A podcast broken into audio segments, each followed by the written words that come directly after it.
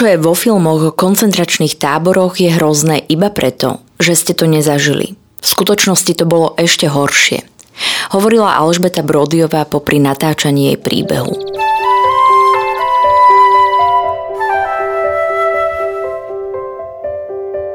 Počúvate podcast Príbehy 20. storočia. Spoznáte v ňom skutočné osudy, na ktoré sa zabudlo alebo malo zabudnúť. Postbellum a aktuality SK nezabúdajú. Vďaka konkrétnym príbehom sa dozviete, akým osudovým dilemám museli naši rodičia, starí rodičia, prarodičia čeliť. Postavení sme tak pred otázku, ako by sme sa v podobných situáciách zachovali my.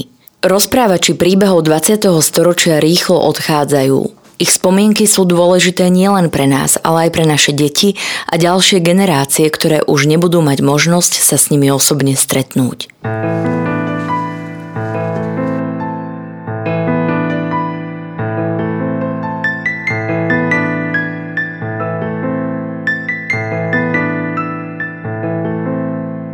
Alžbeta sa narodila v Šuranoch. Začala chodiť do mešťanskej školy v rodnom meste až do svojich 15 rokov – v marci 1944 bolo vytvorené šuranské židovské geto, kde ju umiestnili aj s jej rodinou.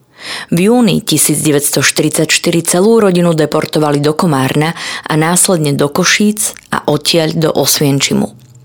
V roku 1944 bola Alžbeta aj s matkou transportovaná do továrne v Sudetoch – v roku 1945 umrela Alžbetina mama, keď ju vyhodili k železničnej trati, kam hádzali odpad z továrne. Alžbeta si zobrala za manžela Andreja Brodyho a žili v Nitre. Spolu s manželom sa presťahovali do Izraela, kde sa im narodili dve deti. Príbeh Elizabeth Brody, rodinej Švarcovej, je silný napriek tomu, že sa začal pomerne neskoro. O tom, čo zažila počas posledného roku druhej svetovej vojny, zvykne svojim príbuzným rozprávať počas návštevy Yad Vashem, hlavného izraelského pamätníka obetí a hrdinov holokaustu v Jeruzaleme. Pre Postbellum svoj príbeh vyrozprávala prvýkrát v Slovenčine. Alžbeta sa narodila 3. apríla 1925 v Šuranoch vo vtedajšom Československu ako prvé dieťa v rodine Švarcovcov. O dva roky neskôr sa jej narodil brat František. Ich otec pochádzal zo Šurian. Zo siedmých súrodencov v rodnom meste ostal žiť iba on a jeden z bratov. Alžbetina mama Teresa za Slobodná Kónová pochádzala z ešte početnejšej rodiny, súrodencov bolo 11. Žili veľmi dobre, jej otec mal doma mesiarstvo. Okrem toho obchodoval s dobytkom – Otec Alžbety nebol prísne pobožný. Mal veľmi veľa priateľov nežidovského pôvodu, tomu neskôr pomohlo postarať sa o rodinu aj v čase perzekúcie. Alžbeta spomína, že všetky židovské inštitúcie boli v blízkosti kostola. Nachádzala sa tam židovská ľudová škola Ješiva, v ktorej bolo 5 tried a dvaja učitelia. Tam sa chlapci učili Talmud a raz do roka robili skúšku. Všetky ostatné deti chodili do mešťanskej školy v Šuranoch alebo na gymnázium do Nových zámkov. Práve tam dochádzala každý deň vlakom aj Alžbeta. Keď som chodila do gymnázia, keď sa dobre pamätám, tretia gymnázia, tedy bola prvá mobilizácia. Potom musela prestúpiť na mešťanskú školu v rodnom meste. V roku 1938 po prvej viedenskej arbitráži Maďarsko získalo južnú časť Slovenska. Správy o zlom správaní Maďarov, ale aj Šurančanov k Židom boli na dennodennom poriadku.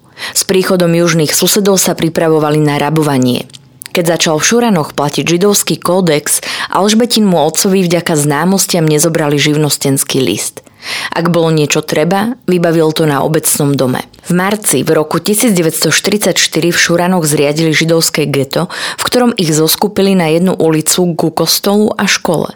Museli sa tam presťahovať všetci Židia a bol im zhabaný majetok. Mohli len zjať so sebou čo velice potrebujeme, napríklad e, trošku šaty, trošku e, načistenie veci, e, čo sa môže zjať v jednom kufre alebo dva kufre. Keď sme išli už z, z geto, tak sme nemohli zjať nič. Len jeden malý balík ochel. E, jedlo bola čo. V každej miestnosti žila jedna rodina – 15 až 20 ľudí a v dome sa nachádzal len jeden záchod. Alžbetina mama varila na dvore, lebo nebolo kde inde. Koncom júna 1944 celú rodinu spolu s Alžbetou deportovali. Každý si mohol zobrať za batoh vecí. Zo Šurian ich vzali do Komárna.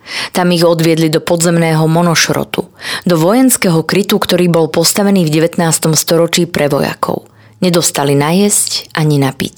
Ak niekomu vojaci našli šperky, zbili ho. Lebo oni chceli peniaze mať, tí Maďari.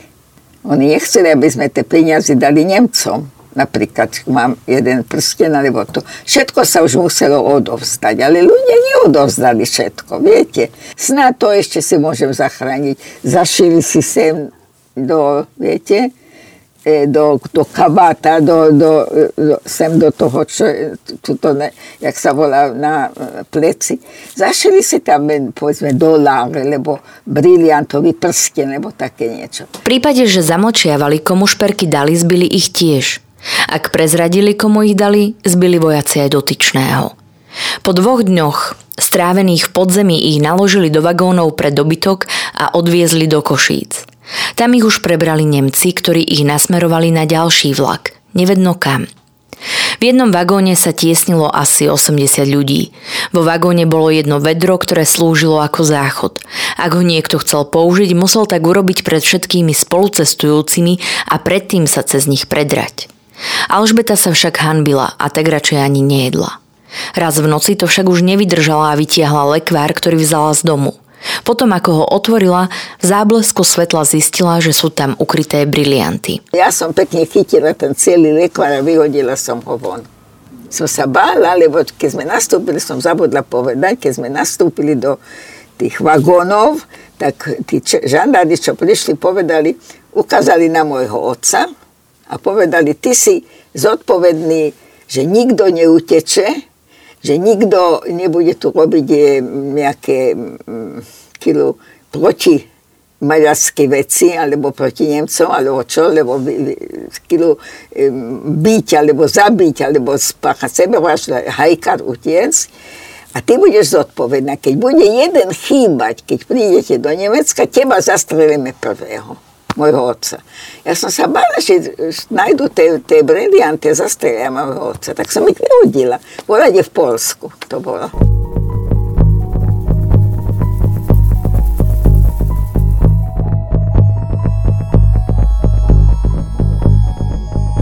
Asi po troch dňoch zastavili. Otvorili sa dvere a začali na nich kričať, nech vystúpia. A keď sme prišli, potom do tri dní sme cestovali tako, v takom v takom vlaku. A keď sme prišli, postal vlak, povedali sme, e, e, tu postave, či ideme von.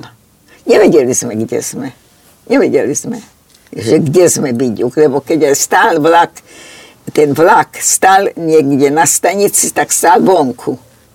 Nie na stanici, kde sú ľudia, ale vonku, vonku. A donesli nám čistú vodu a a vykote, to nie oni robili, to sme my museli robiť.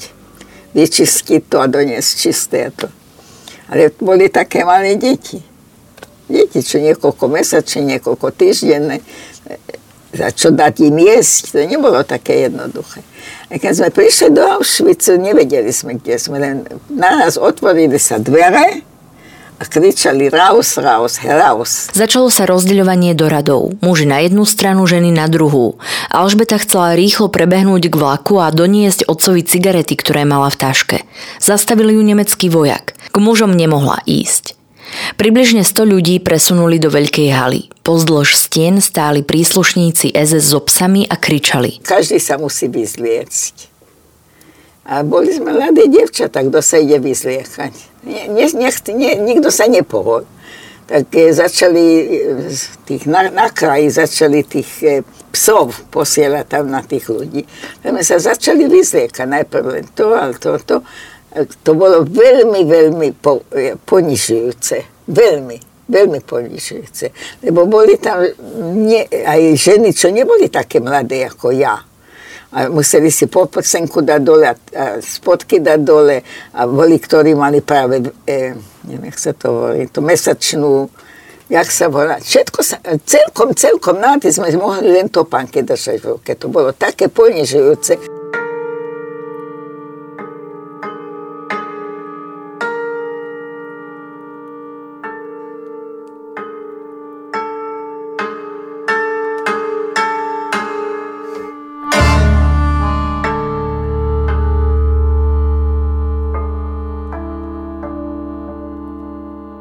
Kričali, až kým sa úplne nevyzliekli. Nakoniec boli všetci nahí a držali v rukách iba topánky. V zápäti prišiel Mengele a rozdeľoval, kto pôjde na smrť a kto pracovať. Alžbeta a jej mama boli pridelené na prácu. Preložili ich do miestnosti so sprchami, kde sa mali podroť... Preložili ich do miestnosti so sprchami, kde sa mali po trojdňovej ceste umyť. Nedali im však žiadne mydlo. Po sprche si zobrali svoje topánky a dostali mundúr bez ohľadu na veľkosť. Rozdelili ich do izieb. Na každej posteli mohli spať najviac traja, ale v skutočnosti tam boli umiestnení 8. Keď sa obrátil jeden, museli sa obrátiť všetci, odvtedy ich každé ráno o štvrtej čakal nástup. Museli stať v pozore niekoľko hodín. Ženy, ktoré boli v tábore dlhšie, im ukazovali na komín. Hovorili, že to je krematórium. Alžbeta s matkou si však mysleli, že ich iba strašia, pretože prišli neskoro a doteraz sa mohli pohybovať voľnejšie. Pracovali v Auschwitzi. O tri týždne si ich nechal predvolať Mengele. Opäť ich priradil na prácu. Za ten čas padlo mnoho žien vo veku Alžbetinej matky. Jej mama mala vtedy iba 40 rokov. Alžbetu s mamou poslali pracovať do kameňolomu blízko Krakova, umiestnené boli v Plažove. Predtým si museli ostrihať vlasy. S holými hlavami bývali celý deň na slnku. Práca bola ťažká, jedlo zlé a boli tam asi dva mesiace. Nemali prístup k novinám, ale povrávalo sa, že ku Krakovo sa blížia Rusy. V septembri 1944 ich preložili opäť do Osvienčimu. Všetkých, okrem Schindlerových židov, ktorých premiestnili do fabriky na Morave. V Osvienčime si opäť prešli celou tortúrou. Alžbetina mama mala biele centimetrové vlasy. Znovu ich ostrihali. Všetci sme dostali číslo, moja matka mala jedno číslo predo mnou alebo jedno číslo za mnou. Ani po návrate do Auschwitzu nemala Alžbeta žiadne správy o osudoch svojho brata a otca. Počas dezinfekcie jedného baraku, v ktorom sa našli blchy, všetkých vzali do inej časti tábora, kam museli ísť pešo. Alžbetina priateľka Anna videla, že tam pracujú muži. Nemala s nimi žiadny styk, len zrazu na zemi zbadala papieriky s nápismi v maďarčine. Na jednom z nich bolo napísané Hľadáme Terezu Švarcovú a Alžbetu Švarcovú. Kto niečo vie, nech nám touto istou cestou dá vedieť. Nemali papier ani pero a preto poprosili jednu židovku, ktorá dávala pozor na ich blok, aby im potrebné veci požičala. Napísali, že žijú, ale boja sa. Alžbeta od tohto obdobia nebola pobožnou. Vraví, že nevie, kde bol pán Boh, keď sa toto všetko dialo. Neustále rozdeľovanie ľudí na prácu a smrť donútilo Alžbetu s mamou vytvoriť si systém. Na nástupe vždy stáli s ľuďmi zo Šurian. Ak niekto meškal, mohol sa tam zaradiť na svoje miesto. Keď sa tam postavili, začali počítať. Tisíc ľudí brali do práce na sudety. Bolo ich tam tisíc a dve. Vybrali nabok dvoch ľudí, ktorých zaradili na inú prácu. Alžbeta s mamou sa dostali do továrne v Sudetách. Po príchode sa ich jedna Nemka opýtala. Čo je to bezkabátovské? Prišli však už je november. A, a každému tedy dali jeden kabát. A potom sme tam pracovali v továrniach. Alžbeta pracovala na výrobnej linke. Dostala pozíciu kontrolórky lietadlových súčiastok pri lampe a lupe. Zohrievala sa tam. S mamou si vymenili kabáty, lebo ten Alžbetin bol hrubší a mal kožušinu.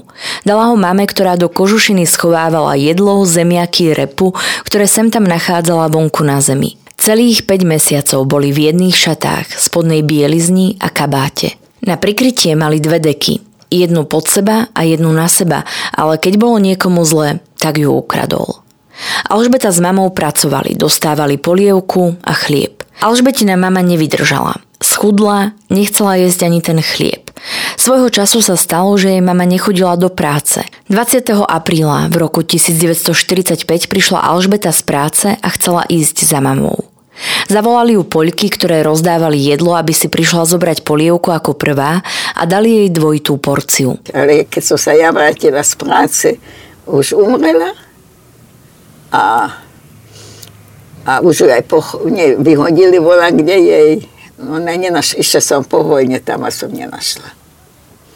Som myslela, že snáď ju pochovali, bola je dali niekde e, na nejaké určité miesto, dali, ale oni ich jednoducho vyhodili, tie, kto umrel, vyhodili ich pri vlakoch, čo z tých tovární niesli tie zbytky, čo už sa nemohlo um, užívať. Viete, keď, sa, keď robí oheň, tak zostane také a to vyhodili vždy pri vlakoch a tam hodili aj moju matku a tam bola, kde to sa nemohlo nájsť.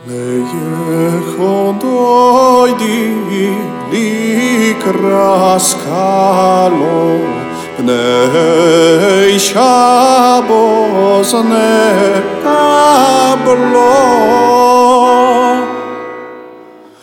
Lejechotoi di kraskalo Bnei Shabbos nekablo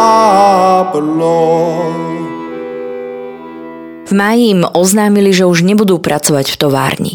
Vzali ich kopať zákopy. Strážil ich sudecký Nemec, ktorý im povedal. No, teraz vám bude dobre a mne bude zle. Zákopy kopali v meste Trutnou a cestou tam vo výkladoch videli čiernu zástavu. Bolo tam napísané Hitler umrel 30. apríla 1945. Alžbeta s ostatnými už patrili medzi posledných v koncentračných táboroch. Jedného dňa sa zobudili do ticha. Báli sa otvoriť dvere a výjsť von. Jedna žena otvorila, vonku svietilo slnko a všade bolo prázdno.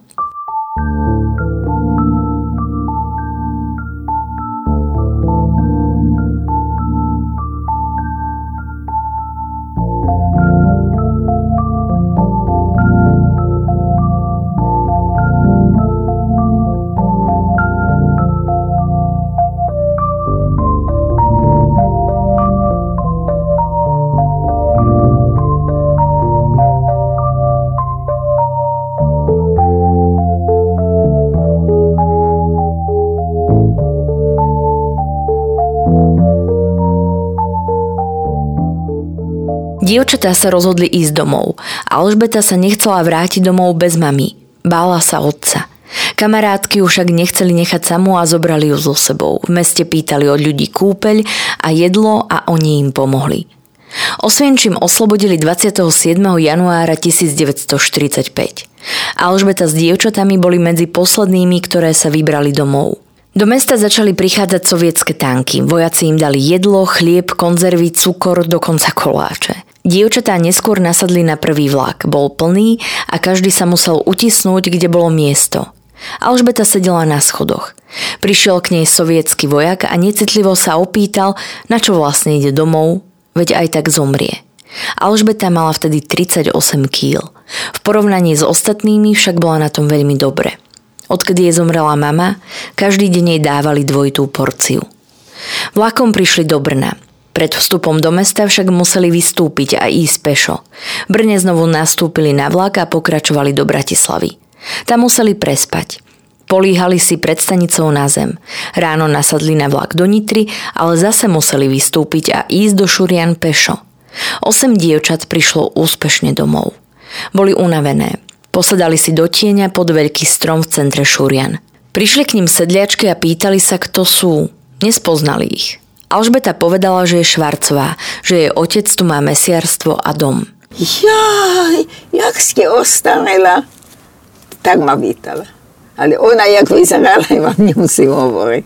Na sedliačka bola, ale viem, sedliaci sú poriadni ľudia. Nie, nie každý tak myslí. Ona, oni boli veľmi prekvapení, že vôbec zostali šitia. Viete.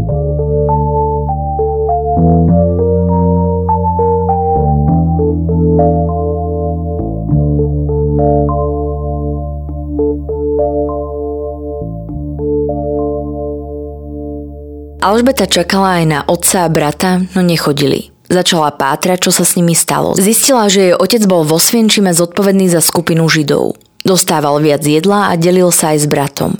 Alžbetin otec veril, že sa môžu zachrániť. Chcel zachrániť aj priateľa, ale ten tam chcel zostať, lebo bol chorý. Chcel tam umrieť a nie byť iným na obtiež. Vo februári sa otcov chorý priateľ vrátil domov do Šurian. Šiel aj za Alžbetiným otcom, šli v otvorených vagónoch a nemali čo jesť. Stáli na nejakej stanici vonku a brat pamätničky videl, že tam stojí jeden vlak plný cukrovej repy. Tak ju chcel ukradnúť, lebo boli hladní. Brat skočil z vozňa, ale videl ho jeden Nemec a ten ho zastrelil hneď vedľa vlaku. Keď ho Alžbetin otec uvidel, tak na druhý deň umrel.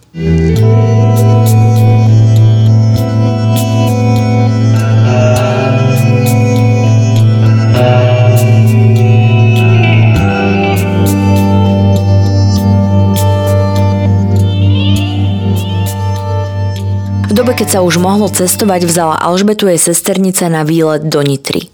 Spolu s manželom jej predstavili Andrea Brodyho, ktorého v novembri našli v bunkri na Zobore. Bol účtovníkom, chodil na obchodnú školu do Nitry. Tam mal aj nemčinu a ruštinu a neskôr pracoval v banke v Bratislave. S Andrejom sa zosobášili. Presťahovali sa do Izraela, kde sa im narodili dve deti. Bývali striedavo u Alžbetiných tiet, ktoré sem prišli ešte pred vojnou a počas nej. Alžbeta sa vrátila k svojmu remeslu – šitiu. V roku 2016, keď sme natáčali príbeh Alžbety Brodyovej, mala 92 rokov a žila v Tel Avive. So svojou sesternicou bola raz v múzeu v Osvienčime, ale už to tam nevyzeralo ako predtým. Neboli tam už stromy, vtáky, v budovách neboli postele. Ostali tam stoly pre turistov a zapálené sviečky. Rada by zaznamenala všetkých, ktorí jej boli blízki a vojnu neprežili, aj preto o svojich zážitkoch rozpráva. Jej príbeh v roku 2016 zaznamenala Sandra Polovková a Boris Adamčík.